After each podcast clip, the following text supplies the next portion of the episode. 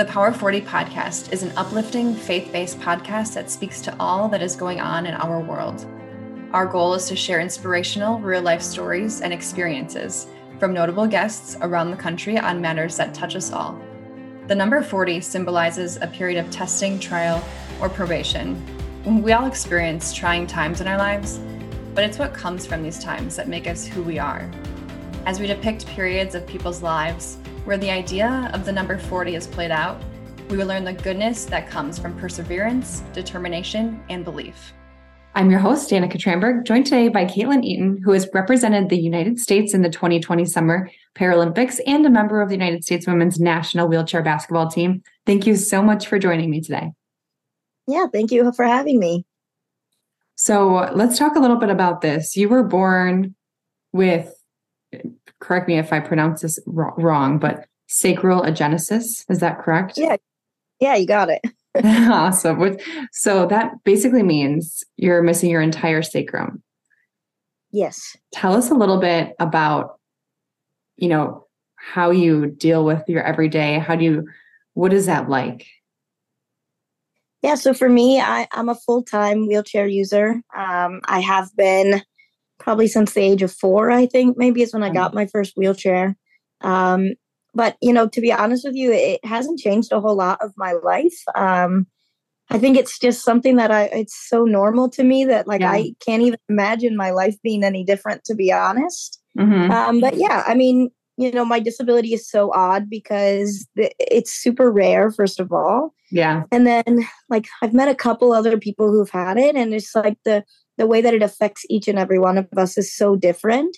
And mm-hmm. so it's mm-hmm. like very bizarre. I think that's like probably been the most challenging part about it is like you can't find anyone who has like the same problems that you have or that you're dealing with. So it's like really hard to find some sort of a community that like yeah. understands exactly what you're going through. Yeah completely. I mean i know you it's obvious you never let that get in the way of you know, following your passions and dreams and achieving things in life. Um, and yeah. obviously pursuing uh, your Olympic dreams, which is amazing. Can you tell us a little bit about your passion for basketball and how that all began? Yeah, so I um it's funny, I actually um started pretty late when it comes to basketball. Okay. Um a bunch of my teammates that I play with on Team USA have been playing since they were five, six years old. Um, I actually didn't start playing until I was 16. Wow. so it's super late. They have like 10 years of basketball experience on me. Um, but you know, when I was a kid, it wasn't something I was super interested in. I, you know, didn't find a love for sport until I got into high school. And really, when I got into high school, I was just looking for something that like I fit into. I had tried band, and you know, it wasn't really my thing. I was no good at it, and I had tried all these other things, and I couldn't really find anything that suited me really. Yeah. And so I was like, well, I've I've done adaptive sports before. Um, I didn't love them, but like maybe now that I'm older, I'll enjoy it. And so, yeah, I found a wheelchair basketball team, which was local to um, you know where I'm from in Houston, and I went to my first practice and I fell in love with it.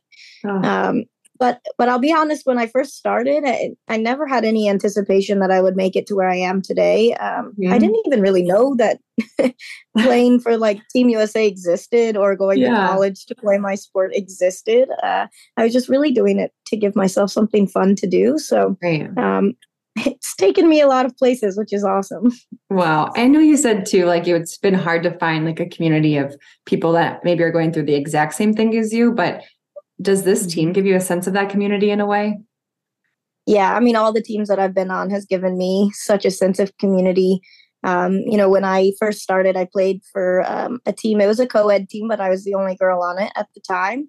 Um, and those guys, they took me in. Um, they're all like brothers to me, and so it was it was really awesome. But then when I went to college, I started playing on an all women's team, which was quite the transition, playing with all boys to yeah. to all girls. And uh, you know i've met some of my bestest friends through this sport. And you know we're truly team usa is like one giant family. We talk to each other constantly. So it's it's been really awesome.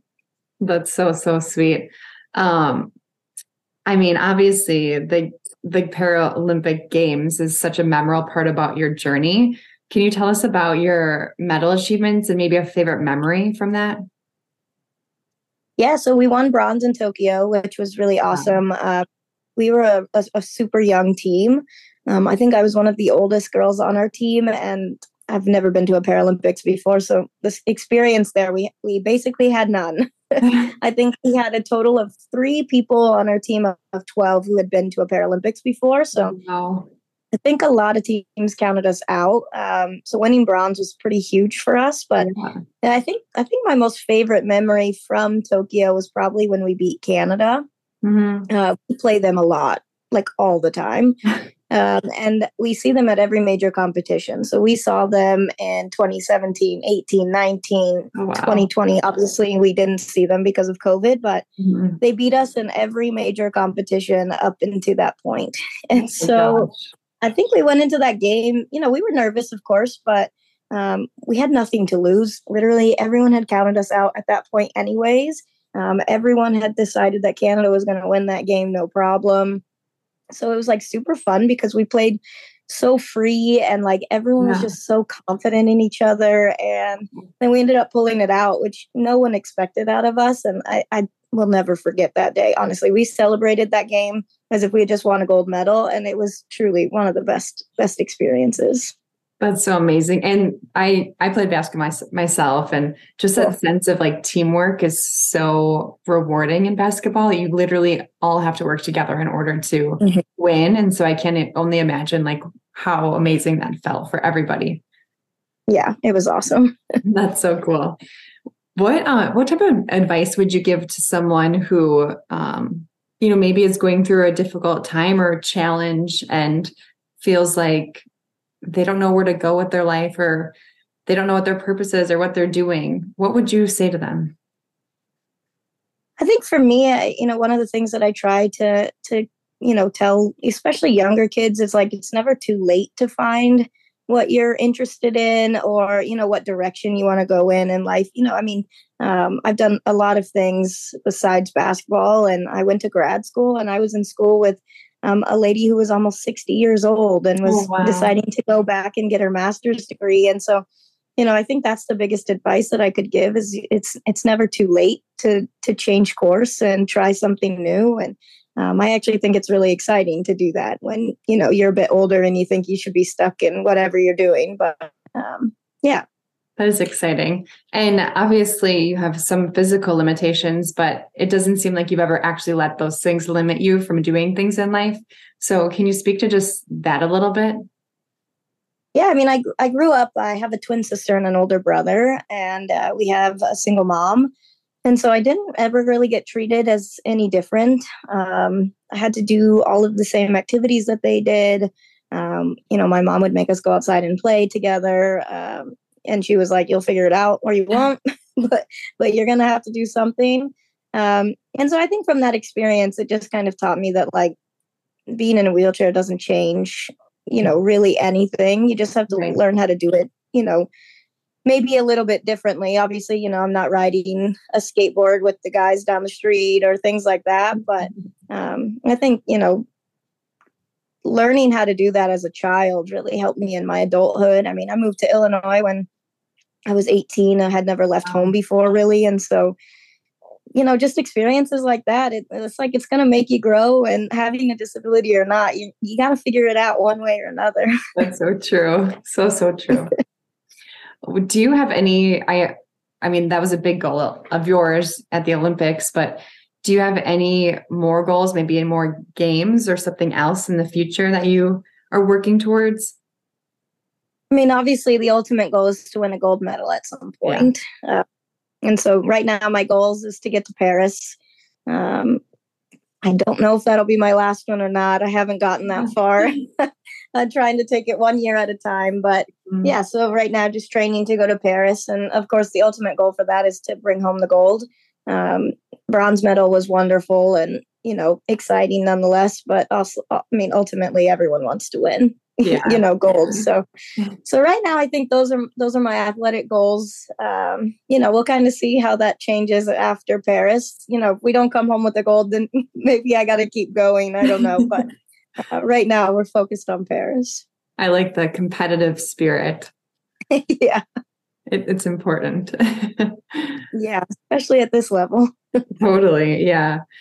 Talking about just like teamwork and achieving goals, is there anything that you guys do as a team to keep that just like cohesiveness with you all? Do you do things outside of like practicing?